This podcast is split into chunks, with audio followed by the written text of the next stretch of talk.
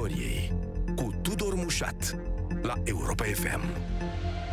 Îi spun bun venit în Piața Victoriei lui uh, Vlad Voiculescu, e candidatul plus pentru primăria capitalei. Bun venit! Bine v-am găsit! Cum tranșăm povestea asta uh, în alianță măcar, ca prim pas? Cine o să fie candidatul alianței USR Plus? Ne apropiem de vreun deznodământ? Păi ne apropiem că se apropie ziua alegerilor și cu ceva timp înainte de ziua alegerilor o să avem și acest deznodământ. Uh, în alianță lucrurile sunt cât se poate declara. Există două partide, USR și Plus, fiecare și-a desemnat candidatul.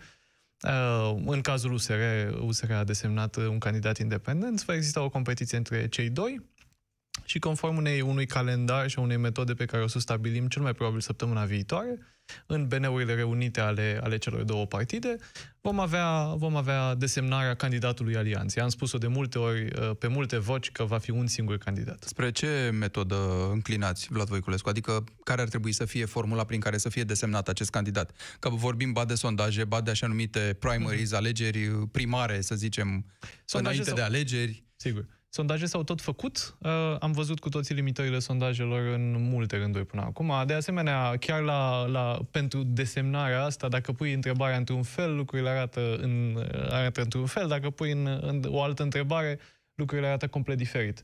Uh, opțiunea spre care, spre care uh, mergem este mai degrabă open primaries, Uh, spre deosebire ce de close să se întâmple? Că lumea zice, ce fac? Mă duc la alegeri înainte de alegeri? Adică mă duc de două da, ori, de așa, fapt? fix așa, da. Uh, cei care... Deci după cei ce care... că vor fi probabil două tururi, o să fie de fapt, uh, hai să zicem așa, trei. Aș vrea să fie, să, să spunem așa, uh, sperăm cu toții să fie două tururi și uh, dincolo de asta, da, trebuie să avem o alegere înăuntru alianței și alegerea asta cel mai probabil că nu o să se facă la masa verde prin negocieri între, între cele două partide, ci pur și simplu uh, vom lăsa suporterii alianței, cei care ne vor vota, pentru că ne bazăm pe ei că o să vină la, la vot în aceste alegeri primaries, uh, îi, îi vom lăsa pe ei să decidă. Candidatul USR Nicu Șordan nu e de acord cu formula asta. Ne-a zis aici în emisiune acum câteva săptămâni că nu-i convine varianta primaries pentru că adună la vot uh, lume nereprezentativă și că sondajul ar fi, chiar dacă sigur e o proiecție sociologică, ar fi varianta mai bună. Sigur. Cine o să decide, întrebare? Proiecții sociologice puteam să facem și acum 2-3 ani când ieșeam în piață. Am fi putut să facem o proiecție sociologică și să spunem că asta este un, o chestiune științifică și nu avem de ce să mai ieșim în piață. Eu cred că, uh, și noi credem că uh, mai întâi există un avantaj major în a-i, în a mobiliza pe oameni, ai mobiliza pe oameni să vină și să spună, uh, să vină, să vină și să spună uh, uh, care dintre cei doi candidați este favoritul lor, uh, este o modalitate foarte bună de a căpăta atenția oamenilor și în campanie trebuie să o recunoaștem. Avem nevoie să căpătăm un pic din atenția oamenilor. Sunt mulți care iau decizia după 3 minute de, de gândire sau de urmărire a știrilor. Sunt alții care urmăresc luni de zile. Mi închipui că pentru unii poate să fie obositor, dar interesul nostru ca societate uh, și interesul nostru ca partid politic sau ca alianță politică este să uh, reprezentăm cât mai bine interesele celor care își pun încrederea în noi. Cum pot să faci asta mai bine decât să-i întreb direct? Care este candidatul pe care îl preferați? Ce trebuie să înțelegem din toate aceste manevre pe care le face Nicu Șordan? Pentru că ieri a apărut această veste că are o formațiune, un fel de, lumea a înțeles că e un fel de formațiune de rezervă în care să se refugieze dacă nu e de acord cu cei de la USR. El ne-a explicat că, de fapt, tocmai nu are legătură cu USR, are legătură mai degrabă cu cei de la Plus, care ziceau cum o să susținem o listă de, cum o să asociem o listă de consilieri candidatului Nicușor Dan, dacă o să fie candidatul unic, că nu se poate, candidați uh, consilieri independenți, nu avem cum să facem. Și atunci Nicușor Dan zice, nu nimic, am eu un partid, Uh, și atunci puteți să-l susțineți pe ăla în care sunt și eu și la nevoie băgăm acolo consilieri, adică e un fel de chestie complicată, din câte înțeleg eu. Mă interesează cum vă raportați voi, cei de la Plus, Uh, față de toată povestea asta? Um, haideți să spunem așa. Eu unul, contra candidatul domnului Nicu Șordan, prefer să nu mă raportez uh, în niciun fel la asta, pentru că aș putea să am un oarecare bias. Uh, sunt câteva întrebări care cred că merită să primească răspuns. Unu, uh, dacă un partid politic este pur și simplu, nu știu, o găleată, un, un recipient sau este cu adevărat o formațiune în care aduni oameni, inspirație, pui muncă și încerci să schimbi un oraș sau să schimbi România cu el. Uh, eu sunt de părere că un partid politic este mai degrabă al doilea lucru pe care l-am, l-am descris. Uh, de ce să formezi un partid politic a doua zi după alegerile europarlamentare, când cu toții eram în acea euforie, nu-i așa? Cu toții am văzut că în București Alianța a obținut 41-42% aproape din, din, uh, Dar din electorat nu e printre fondatori, sunt trei doamne, de fapt, cele care au fondat acest partid și l-au înregistrat. Sigur. Asta e de asemenea o întrebare la care eu nu pot să răspund. Cred că trebuie să-l întrebați pe domnul Nicușor Dan care au fost intențiile, care sunt intențiile, sau mai păi departe... Păi are legătură directă cu Plus că domnul Dan spune asta, e făcut pentru Plus, de fapt, ca să putem avea un parteneriat, adică dacă ei vor să mă sprijine, au formula, că se plângeau că nu au o formulă prin care să mă sprijine cu lista de, de consilieri cu tot. E uite, acum de, au. Deci pe 27 mai, domnul Nicușor Dan s-a gândit la plus, asta E o întrebare pentru dumnealui, nu, nu vreau să comentez S-o fi gândit mai târziu și a profitat de ocazie că amicele respective, fondatoarele partidului, aveau această formațiune Am avut această inițiativă ne bucurăm. Uh, sunt lucruri pe care, pe care domnul Nicu Dan trebuie să le clarifice uh, și de asemenea ce ar fi mai... Mm, să venim în ziua de astăzi. Ce a fost, a fost, de ce s-a făcut un partid, de ce nu s-a făcut uh, mai devreme sau mai târziu. Uh, sunt lucruri pe care dumnealui trebuie să clarifice. Uh, ce e de asemenea de clarificat este cum mergem mai departe. Uh, căutăm uh, o alianță cu uh, USR și cu Plus, cu alianța USR Plus sau uh, există posibilitatea ca domnul Nicu ușor Dan, în cazul în care va pierde, uh, va pierde uh, desemnarea de către alianță, să meargă către PMP sau către un alt partid, către PNL, să facă o altă alianță. Astea sunt întrebări jurnalistice și sunt e întrebări de și analiză pentru politică. Dan. Ce, ce mă interesa pe mine și cred că interesează pe toată lumea e dacă pentru Plus E o variantă asta a susținerii lui, în caz că, mă rog, se tranșează că Nicușor Dan o să fie candidatul alianței, dacă Plus poate să-l susțină, cum zice domnia sa, prin intermediul acestui vehicul paralel numit să Uniunea includem... Forțelor mm-hmm. cumva locale. Dacă mă întrebarea este în ce măsură în alianța USR Plus, pe lângă cele două partide, fiecare cu vreo 20.000 de membri, mai poate să vină o cutiuță cu trei mătuși, ă, răspunsul este nu. Am înțeles. Deci asta ca să închidem discuția e, despre este cât se poate cum se raportează plus la, la povestea este asta. Cât se poate uh, Foarte multă lume în momentul în care, cred că de la începutul acestei discuții despre cine să fie candidatul la primăria Bucureștiului din partea Alianței 2020, a zis, domnule, dar nu poate să fie amândoi. Adică amândoi sunt oameni extraordinari, fiecare pe zona lui de expertiză, îi cunoaștem, sunt de mult în spațiul public, uh, prezintă încredere. N-ar putea oamenii ăștia să facă o echipă dacă tot ne vorbesc despre o alianță între USR și Plus? Cred că se poate și cred că, în general, oamenii buni din orașul ăsta uh, trebuie să fie responsabili și rezonabili și să vadă cum, uh, cum pot duce lucrurile mai departe. Dacă mă întrebați pe mine dacă aș putea să fac echipă cu Nicușor Dan sau cu uh, Ciprian Ciucu sau cu alți oameni care ar putea să, ar putea să, uh, să fie competitori, respectiv uh, ar putea să fie în Consiliul General sau ar putea să fie viceprimar sau așa mai departe, sigur că da despre un candidat comun al opoziției uh, și în cazul unui tur și în cazul la două tururi se poate vorbi? Uh, adică vă proiectați să... în filmul ăsta în care, nu știu, Vlad Voiculescu rezultă drept candidat al alianței USR+, după care trebuie să negocieze și cu restul ceva.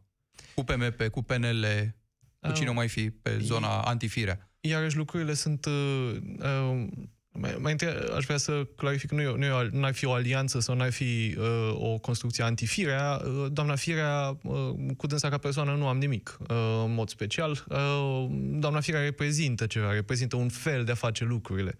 Păi Dar reprezintă într- felul de a face lucrurile în ultimii trei ani jumate, patru, din București. Adică la București și ăsta. la nivel național. Ceea ce am văzut la domnul Dragnea la nivel național, am văzut apoi uh, și vedem în continuare la doamna, de la doamna Firea uh, astăzi și sper să, uh, sper să pot să detaliez detaliez un pic mai târziu. Uh, dar revenind pe partea noastră a lucrurilor, uh, mie îmi displace ideea asta că totul, uh, că e o cursă contra cronometru până la alegeri cumva acum tindem cu toții să vedem aceste alegeri ca pe, o, ca pe un campionat de fotbal. E, la campionatul de fotbal ai finala, care capătă foarte multă atenție și după aia nu se mai întâmplă nimic. Eventual mai sunt vreo două, trei analize după. E, în cazul nostru, de la finală, abia atunci începe treaba. Uh, dacă suntem responsabili și rezonabili, trebuie să ne gândim ce se întâmplă și după acea finală, oricine ar fi în ea. După, acea, după momentul uh, început de iunie sau când o să fie alegerile, după momentul ăsta, uh, noi o să trebuiască să lucrăm împreună. Uh, noi o să trebuiască să stabilim o majoritate în Consiliu. Noi o să trebuiască să lucrăm împreună cu guvernul, o să trebuiască să lucrăm împreună cu o mulțime de instituții, unele independente, altele care țin într-o măsură sau alta de politic, o să trebuiască să facem toate lucrurile astea și pentru asta ar trebui cât mai repede să avem și să știm cine, cine sunt candidații, să avem uh, ideal ar fi sigur să avem un singur candidat de partea opoziției la doamna Firea, uh, care să poată să câștige bine mersi și să poată de asemenea să facă echipă cu primarii de sector și cu Consiliul General și cu consiliile de sector. E foarte multă treabă de făcut în București. În București numai toate problemele care uh, poate odată au fost mici, între timp nu mai sunt mici, nu mai există probleme mici mhm. în București.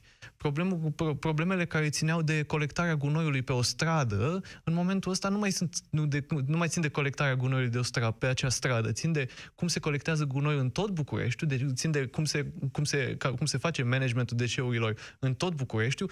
Asta se transformă în aerul pe care îl respirăm și așa mai departe. Nu mai există probleme mici în București. Și problemele fiind mari, avem nevoie de claritate politică, avem nevoie de, capa- de leadership, de capacitate de a pune lucrurile uh, în mișcare. Există o formă de a coagula interesul uh, celor care au preocupări foarte diverse în niște direcții mai puține și mai precise? De ce întreb asta? Pentru că un candidat de tip Firea, de exemplu, a reușit să uh, câștige într-un singur tur cu acei 30% alegători, da. pentru că acei 30%, să zicem, erau, aveau idei puține și fixe, să zicem așa. Îi interesa mai mult, nu știu, zona de protecție socială. Ea a cucerit mai mult ideea voucherelor pentru uh, excursii în străinătate, pentru pensionari, sau donațiile la Catedrala Mântuirii Neamului, sau lucruri de genul ăsta. Sau nu i-au cucerit ceilalți candidați. Sau nu i-au cucerit ceilalți candidați. Pe de altă parte, însă, alegătorii ceilalți, deși mai mulți la număr, au avut tot felul de priorități nuanțate. Pe unii uh-huh. interesează în 2020, de exemplu, povestea, nu știu, încărcării, încărcătoarelor pentru mașinile electrice cu care da. se circule.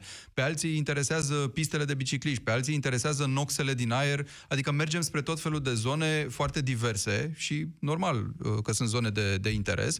Dar cum faci să canalizezi, nu știu, pe câteva direcții centrale, dacă o fi cazul, astfel încât să mobilizezi un număr, să, să găsești numitorul comun pentru acest electorat majoritar, dar foarte, foarte divers.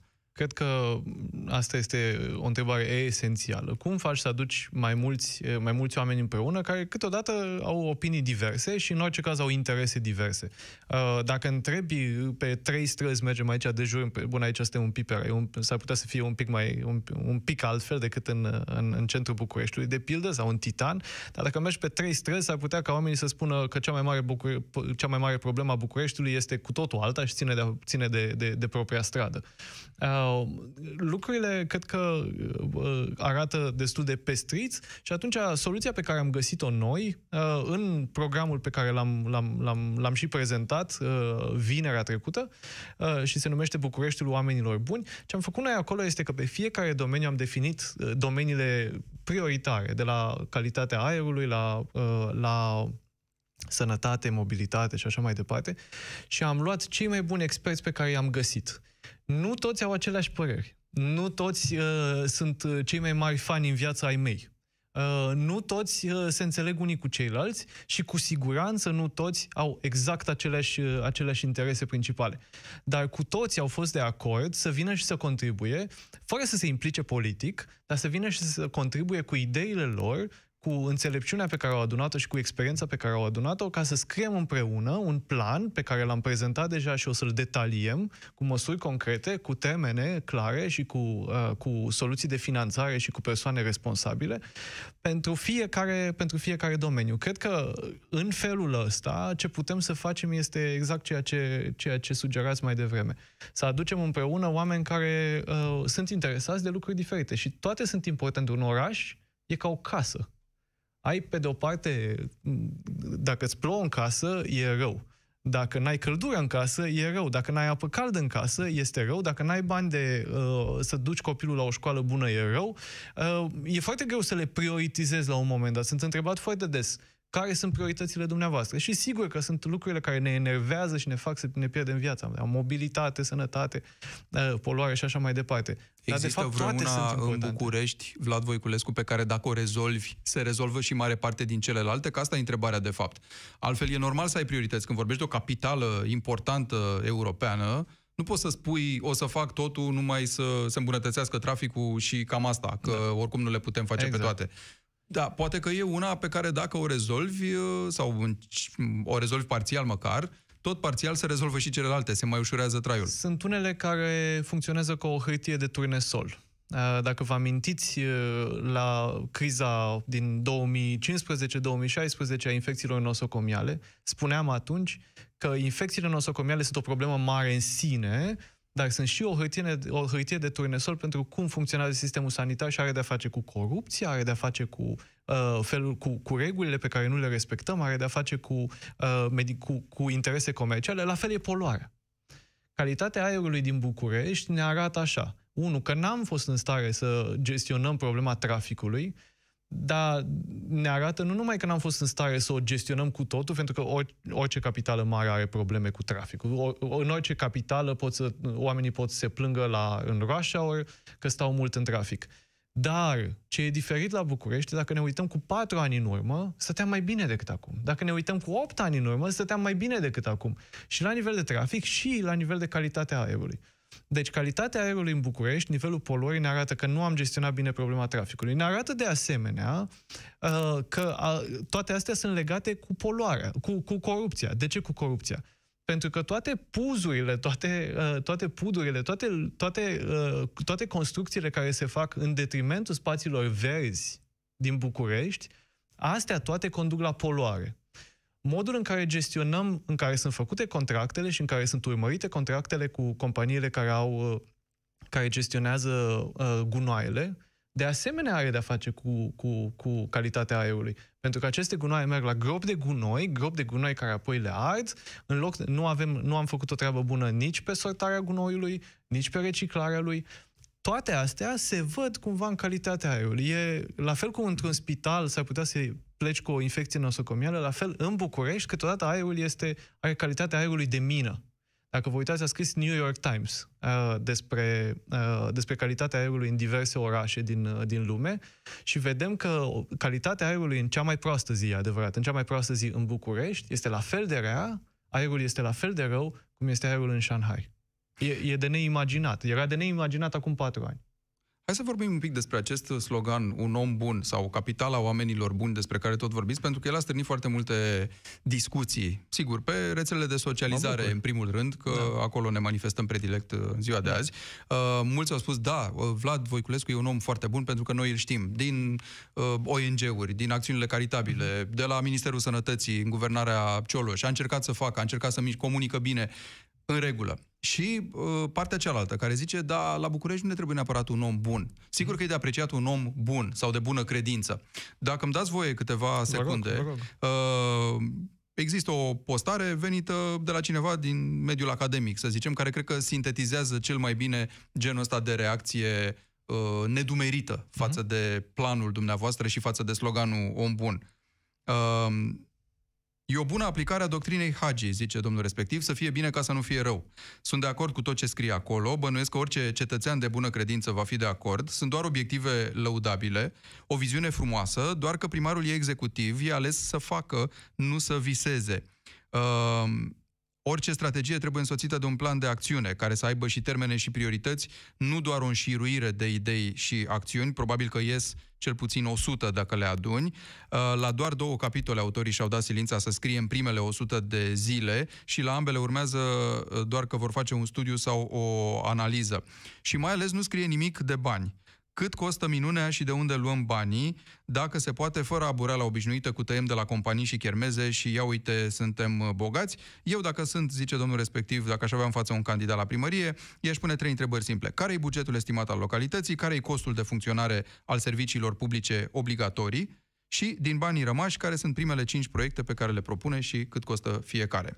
Um, okay. E într-adevăr genul de opinie după care oamenii buni și cu bune intenții uh-huh. nu sunt de ajuns. Nu da. dăunează, evident, dar nu e de ajuns într-o astfel de situație. Mă bucur, mă bucur de întrebare pentru că uh, într-adevăr, într-adevăr, uh, mie uneia îmi place să vor, mi-a plăcut în toți anii ăștia să vorbesc despre ce am făcut.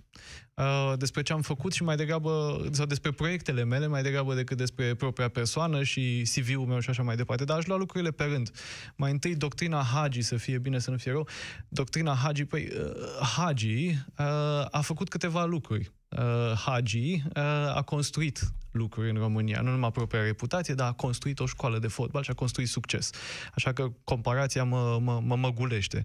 Uh, să facă și, să nu, și nu să viseze. Sunt foarte de acord. Le propun tuturor bucureștenilor și asta o să, o să o spun uh, în timpul campaniei ăsteia și o să încerc să las un pic modestia la o parte, cred că e absolut necesar, din păcate, în timpul campaniei, le propun să se uite la fiecare candidat, nu la ce a visat, sau, sau mai degrabă la ce a visat, dar cum și-a pus în practică acele vise. Uh, le propun să facă asta. Uh, să se uite dacă cumva proiectele despre care am, uh, pe care le-am visat eu la un moment dat, dacă s-au întâmplat. Dacă Magic M s-a întâmplat, dacă Magic Home s-a întâmplat, dacă cele 18 case de la Magic Home au ieșit din neant, dacă uh, Magic Camp este unde este astăzi, dacă avem o echipă de 35 de oameni care ajută câteva zeci de mii de familii în fiecare an, Astea nu se fac nicicum. Nu se fac uh, pur și simplu bătând din deget sau visând. De asemenea, uh, un lucru care este mai puțin cunoscut uh, în legătură cu persoana mea este că în 2000, la sfârșitul lui 2015, atunci când am venit șef de cabinet în Ministerul Finanțelor, nu am venit de nicăieri. Eu am lucrat 10 ani la Viena în finanțarea de proiecte de infrastructură. Sunt singurul candidat care are experiență internațională, sunt singurul candidat care a lucrat într-o organizație mare cu peste 40.000 de oameni și a avut acolo funcția de vicepreședinte responsabil pentru, uh, al Direcției pentru uh, Finanțări de proiecte de infrastructură. Asta înseamnă drumuri, poduri, spitale, școli, energie verde și așa mai departe. Sunt proiecte mari, proiecte de zeci de milioane de euro pe care le analizam și le finanțam și apoi urmăream implementarea lor împreună cu echipe multidisciplinare de avocați, de juriști și de tehnicieni, cei mai buni tehnicieni. Asta cred că trebuie să facă un primar. Mai întâi să-și asume proiecte mari, să adune cele mai bune echipe și apoi să, să vegheze ca proiectele alea, chiar ca visurile alea, pe care, și le, pe care are dreptul fiecare om să și le viseze, să devină realitate. Și îi invit pe, pe, pe toți să facă asta, să facă asta, uh, să viseze și să, și să se uite mai ales la cum și-au ce au făcut oamenii, ce au făcut efectiv. Nu, ce-au, nu cât de bună campanie și-au făcut, nu uh, era să spun ce au blocat, dar uh, sunt unele lucruri care trebuie blocate uh, în București și sunt altele care trebuie deblocate. Părerea mea este că uh, cele mai multe lucruri în București sunt blocate uh, și trebuie deblocate. Ce traficul, e blocat? Traficul în afară trebuie, de trafic. Traficul trebuie deblocat. Uh, o avem nevoie de o strategie de parcări, apropo de străzi blocate. Am întârziat aici 15 minute. Uh, față de, de, de, de momentul în care îmi propusesem inițial să sosesc uh, și am întârziat, printre altele, pentru că cineva parcase complet aiurea, pusese mașina pe avarii. Uh, da, uh, trebuie deblocat traficul, trebuie deblocate investițiile. Din punctul meu de vedere, un primar nu este un, nu e funcționarul șef. Uh, un primar reprezintă reprezintă cetățenii acelui oraș. Un primar trebuie să poată să adune cei mai buni specialiști, să-i pună la lucru și un primar trebuie să fie să reprezinte interesele cetățenilor. Trebuie ca cetățenii să-și poată pună încrederea în acel primar că nu o să-i, n o să-i abandoneze, că nu o să plece niciodată și nu o să cedeze și o să facă ceea ce promite. Mai mult decât atât, aș vrea ca uh, uh, Bucureștiul trebuie să-și deblocheze investițiile. Se investește în București, se construiește, dar nu se construiește destul de bine și nu se construiește uh, la nivel de business. Avem nevoie să aducem cele mai mari companii aici. Bucureștiul e în competiție nu cu Ploieștiul, cu Piteștiul și nici măcar cu Clujul. Bucureștiul este în competiție majoră la nivel economic cu marile orașe din, din Europa și din lume. Bucureștiul, ca să devină competitiv, are nevoie de un primar care, da, să facă, să facă niște vizite la, la, la Fortune 500 da, Fortune uh-huh. 500, la cele mai mari companii la... ale lumii și să spună și să discute și să negocieze cu ele să vină la București. Să avem nevoie să facem București un oraș care să atragă cele mai bune companii, care să ofere cele mai bune joburi. Asta o să țină oamenii aici. Și un oraș este de succes doar dacă reușește să țină oamenii de valoare aici. Am fost în ultimii trei ani, am călătorit în America, în Germania, în Olanda, în Franța, am vorbit cu primari și cu consilii, cu primari și cu city manager și am întrebat care e cel mai important lucru. Știți care a fost întotdeauna răspunsul? Întotdeauna răspunsul a fost trebuie să ne ținem oamenii aici și mai ales trebuie să ne ținem tinerii aici. Și asta e o provocare, pentru că oamenii cu adevărat competitivi, oamenii care termină, oamenii care, care mișcă lucrurile alături de alții, uh, uh, au un milion de oportunități. Știți ce se întâmplă? Nu vreau să fac filozofie acum, dar pe de altă parte, cu câți mai mulți oameni în capitala asta, care zice Gabriela Firea a ajuns să numere vreo 4 milioane de oameni, N-aș contrazice-o. Aproape că înclin să o cred, că mm-hmm. suntem vreo 4 milioane, nu 2 și ceva, potrivit statisticilor oficiale. Deci capitala asta încearcă să, și reușește să atragă cât mai multă lume, dar mare parte dintre uh, probleme îi se trage uh, tocmai de aici. Adică... Aș contrazice, nu de la mulțimea oamenilor, ci de la mulțimea mașinilor. Și asta și este mulțimea o mașinilor și mulțimea, mă rog, uh, eu știu, nevoilor cumva, generate de un număr cât mai mare de persoane. Nu Cred zic că e ceva rău ca Bucureștiul să, să fie populat și numeros. Cred că Dar apropo de asta, poate că lucrurile ar trebui gândite împreună. Atragem Sigur, oamenii, lucrurile... păstrăm, dar le da. și oferim ceva de... Altfel nu o să stea. Uh, altfel nu o să stea. Dacă noi, ce a făcut Gabriela Firea și guvernul PSD este că a mărit numărul de mașini din București și nu numai că le-a mărit, a mărit numărul de mașini, ca ta, mașini de oricare, nu, a adus rable. Deci prin, ceea, prin măsura pe care au luat-o prin eliminarea păi da, da, taxei... tot firea zice că vrea vinietă oxigen ca să păi minunat, polueze mașinile astea mai puțin da. și să aibă acces restricționat. Da. Deci aduci un milion, ai faci, faci în așa fel încât în, în oraș să crească numărul de mașini cu 5%, ajungi la 1.400.000 de mașini înregistrate în București. Nu mai zic, sunt o mulțime, aproape jumătate din mașinile de pe stradă nu au număr de București. Dar ai 1.400.000 de mașini înregistrate în București, din care, dintre, care 70, dintre care 50% și aproape 700.000 sunt diesel, uh, ai adus toate joarsele de care, uh, de care cei din vest încearcă să scape, da? mai întâi vii cu discurs populist, în care spui că noi suntem buricul pământului, dar luăm toate joaisele, toate de asta mașinile că nu le ia Firea și nu le ia Dragnea. Le-a luat cetățeanul care și-a cumpărat acea mașină, dornic să aibă mașină. Da. Că ce să-i faci? Așa românii vor să se deplaseze cu mașina. E foarte bine, dar uh, dacă problema e așa, că uh, am, am trecut și eu pe acolo, m-am gândit și eu, băi, dar de ce vrea toată lumea să, să, să meargă cu mașina? Atunci când locuiam la Viena, nu înțelegeam nu înțelegeam de ce toată lumea vrea să se miște cu mașina în București. E, locuind în București, văd că unele lucruri, atunci când vrei să ajungi dintr-un punct în altul, câteodată este greu cu transportul în comun. Orarul este aiurea, de multe ori stațiile sunt aiurea, autobuzul oprește în mijlocul străzii, uh, program nu există. Să vă spun uh, o, o scurtă întâmplare de, din momentul în care m-am, m-am mutat eu în Viena am, uh, uh, eram undeva la marginea Vienei și trebuia să merg la facultate. Uh, și asta a fost o imagine pe care, pe care nu o să o uit foarte curând. Uh, lângă fiecare stație de autobuz e o tabliță. Pe tablița aia scrie exact minutul la care o să vină, la care o să vină autobuzul. E, uh, când stăteam acolo, erau trei doamne în vârstă și a întârziat autobuzul cu un minut. Un minut. S-au dus în față la șofer și au, toate trei dădeau așa din cap da, un minut. Apostrofat un minut. din priviri, da. da. No, nu i-au spus nimic, nici măcar nu, mm. nu l-au considerat demn să, să, să-l apostrofeze, dar toate făceau așa de cap și ziceau, nu se poate. Uh, dacă, ai un, dacă ai transport comun care te tratează cu deci, care îți oferă un, un, un spațiu decent, curat, uh, care vine uh, punctual ca să poți să te bazezi când vine, când ajung, când, când vine, când mă urc în el, când mă dau jos din el, când ajung acolo, dintr-o dată îți pui problema, păi, dar de ce să-mi cumpăr mașină? Pot să, uh, pot să merg liniștit cu transportul în comun, îmi iau un, uh, îmi iau un abonament pe un an, uh, în uh, Viena, de exemplu, care tot spun de Viena și sunt sigur că doamna Firea data trecută a zis că vreau să export organe și că am eu, că sunt proprietar la nu știu câte spitale acolo. Uh, eu am locuit acolo și de asta dau exemplu și este orașul cu cea mai bună calitate a vieții din lume în ultimii 9 ani, în mai multe topuri. E un oraș pe care sunt convins că mulți dintre ascultătorii noștri l-au și văzut într-o văzut ocazie și, sau alta. Da. Uh, și, și uh, e un oraș în care președintele țării, în care cancelarul țării merge cu metrou, în care merge cu autobuzul și cu tramvaiul. E o bucurie să mergi cu tramvaiul în Viena. Uh, poți să vezi totul, e, e, e comod, sunt, unele sunt noi, altele sunt vechi, dar sunt foarte bine întreținute. Uh, e o bucurie să nu trebuiască să stai cu volanul în mână tot timpul și atunci cred că românii, uh, și nici nu trebuie ca toți românii sau toți bucureștenii, dar trebuie ca până în 2030, pentru jumătate dintre bucureșteni, să devină o opțiune fiabilă, cel puțin pentru jumătate între bucureșteni, să devină o soluție viabilă transportul în comun. Un transport în comun care eventual să nici nu polueze ca să legăm lucrurile. Apropo de ce spuneați, uh, nu numai că a adus mașini diesel, uh, nu numai că a adus mașini, uh, a permis aducerea joarselor aici, dar a și cumpărat autobuze diesel, de ceea ce nu se face. Nu, nu mai există așa ceva.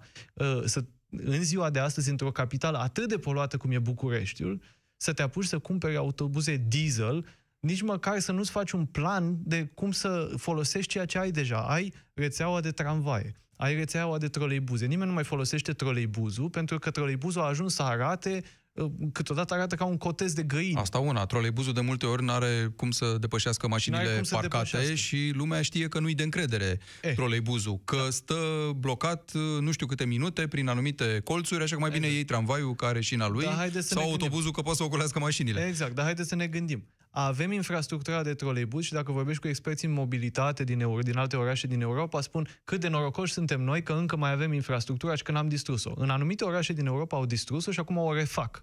De ce? Pentru că troleibuzul nu, nu poluează. Mm-hmm. Uh, dar ce facem, uh, ce, ce a făcut Gabriela Firea, mă rog, și echipa dânsei, sigur, nu, e, e doar un mod de a face lucrurile, nu le-a făcut dânsa cu mâna dânsei pe toate, uh, dar pe linia de troleibuz, în loc să schimbi, să faci în așa fel încât troleibuzul ăla să devină fiabil, să devină un mijloc de transport în comun decent, pe aceeași linie a pus un autobuz. Și atunci toată lumea merge cu autobuzul și troleibuzul merge, merge gol. De, de, e, e, e incredibil. Uh, deci ce trebuie să facem este, nu avem o problemă cu numărul de oameni din București, avem o problemă cu numărul de mașini din București și trebuie să oferim oamenilor alternativă. Nu să punem taxe care nu rezolvă nimic, nu rezolvă nici poluarea, nu rezolvă nici traficul. E, e complet aiurea. O să fie oameni care își cumpără uh, vinieta, și după aia zic, domnule, dar dacă tot am dat banii... Să merg de rup cu mașina Dacă tot am dat oraș. banii, nu? E exact același, același, același gând îl au cei din, din, din orașele care au avansat un pic mai mult și de-aia spun, în Viena, de exemplu, costă de patru ori mai mult biletul de biletul de... Uh, să, costă de patru ori mai mult să călătorești cu bilete pe care ți le cumperi în aceeași zi față de biletul pe care ți-l cumperi anual. De ce? Tocmai ca să te facă să-ți cumpere un bilet anual și să te gândești dimineața, ce fac? Mă duc și stau să caut loc de parcare, mă duc și cheltuiesc bani cu mașina, pe benzină și așa mai departe, sau mă duc gratis, că e gratis, dintr-o dată ce ai dat bani, deodată ce ai dat bani, e gratis. Bun, nu o să discutăm despre toate detaliile acestui plan. Probabil că dacă veți fi candidatul la primărie din partea Plus, din da. partea Alianței 2020, candidat unic, poate, nu știu, împotriva Gabrielei Firea și altor uh, contracandidați, mai vorbim. Dar mă interesează niște chestiuni uh, generale, Vlad Voiculescu, de raportare la niște lucruri. Chestiunea metroului, de exemplu, pledați pentru a fi, uh, pentru a reveni Bucureștiului? Metrou? Că e o dispută de ani de zile și fiecare primar zice, dar nu-i la mine. Eu aș face, dar nu e la mine. Da. Aș aborda mai întâi problema da nu la mine și apoi problema metroului. Problema da nu la mine este una... Nici uh, centura uh... nu-i la primar. Da, e la, tot la Ministerul Transportului, ca și metrou.